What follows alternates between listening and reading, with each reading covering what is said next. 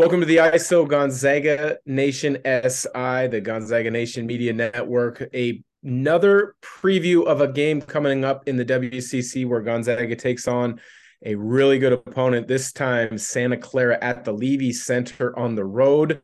Assistant coach Scott Garson. Coach, thanks for joining. Happy to be on with you, and uh, thanks for having me.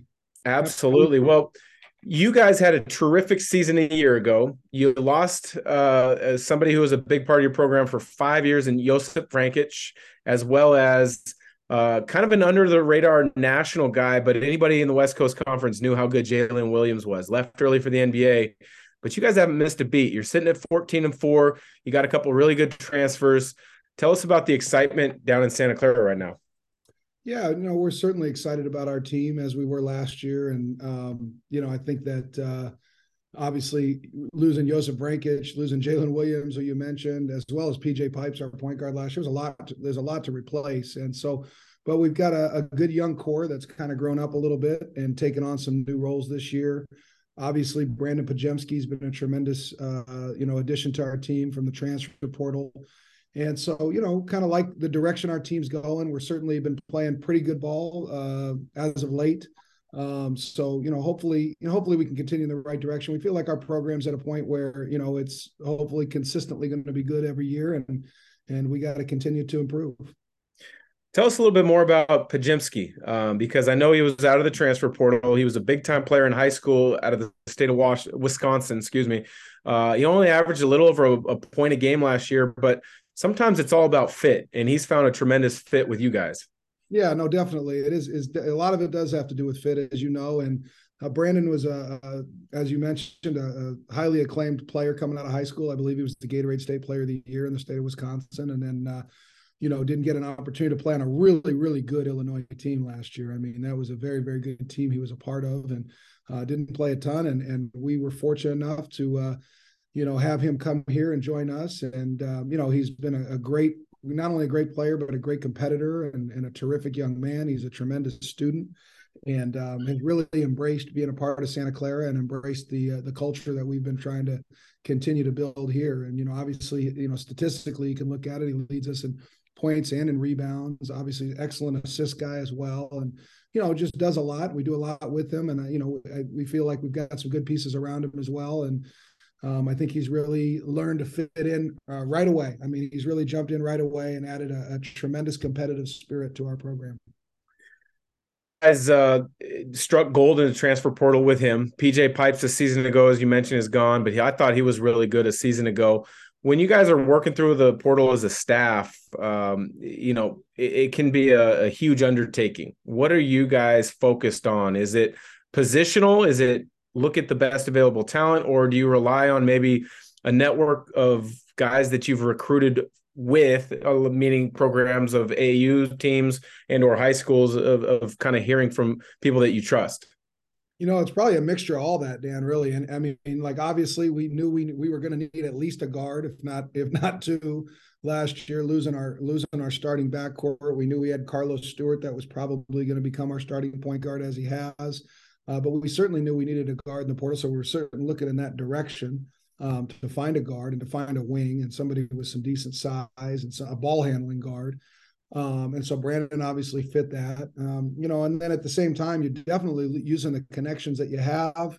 I mean, you find out, but guys, a lot you're always making new connections, but you're using the connections that you have uh, you know, uh, through recruiting high school guys as well. I mean, there's guys that have great high school players and they go on to go somewhere and then their names in the transfer portal and they're relying maybe on, on, on the guys that they were playing for in high school to see if they can help them find a better spot that's a better fit for them. And so just as much as though we're, you know, players got to find a good fit for themselves, we need to find a good fit for us too, you know, and so, you know, we're not big on just plugging and playing and just, you know, plug a bunch of guys in there and, you know, we want to get the best players, of course, just like anybody else does that we possibly can, but they also need to fit, you know, what it is that we're trying to do, you know, and, uh, you know, with Coach Sendek, I mean, Brandon in his case is a guy who can really shoot the ball.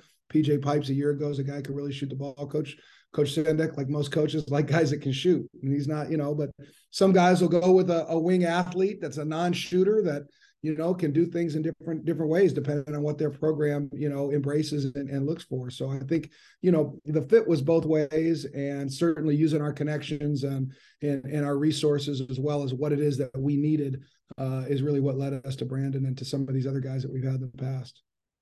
Last question, Scott, and it's a big one. Um, you probably have already broken down the film of USF almost beating Gonzaga. Gonzaga made some big plays down the stretch. When you're preparing a game plan to beat Gonzaga, give us a couple of the keys that you guys as a staff focus on based on your personnel because I know every team and every program attacks opponents differently. Sure. I mean, you know, when dealing with Gonzaga, I mean, everybody's going to do something different, but at the end of the day, you do have to have an awareness to Drew Timme. It starts there, of course. And how do you not? And in some cases, you need some good fortune because last night there were some shots that he makes all the time that didn't go down. And so I'm sure Gonzaga fans know that clearly. You know, even even even Drew Timme has a rough night. You know what I mean? Once in a while, and it probably doesn't happen very often.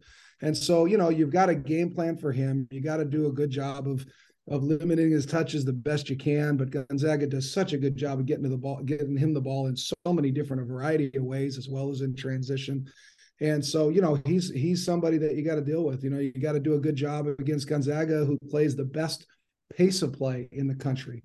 You know, you you you have to be able to get back in transition, and it's hard because you know a lot of times one of the best ways to get back in transition is if you're able to score the ball. So when you're scoring the ball, it's a little bit easier to get back, even though Gonzaga runs well on, on makes as well. So, you know, those two things right there, I think, is kind of where it starts with them. But boy, I mean, they've got big shot makers. When you got Bolton and Strawther on the wings, and you know, you got Malachi Smith comes in and knock down shots. I mean, they've got a really, really good balanced team, and it's a team that's got veterans too.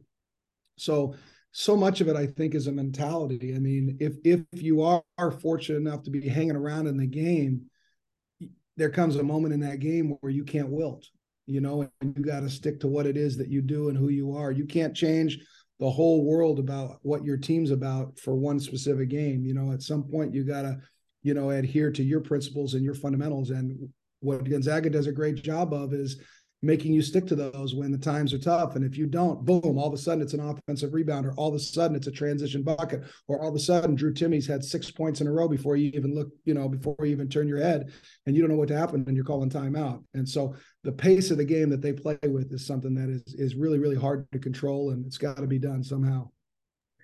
Coach, that was well said. One of the best uh, I've heard of an opposing coach talking about kind of staying with your principles in regards to, to the game plan. I really appreciate the time. I will see you at shoot around tomorrow. I will see you uh, while we're calling the court side, the game court side with the regional Gonzaga crew. So, uh, best of luck tomorrow night, Saturday night, as well as the rest of the way. All right. Thanks, Dan. Happy New Year to you guys. Take care.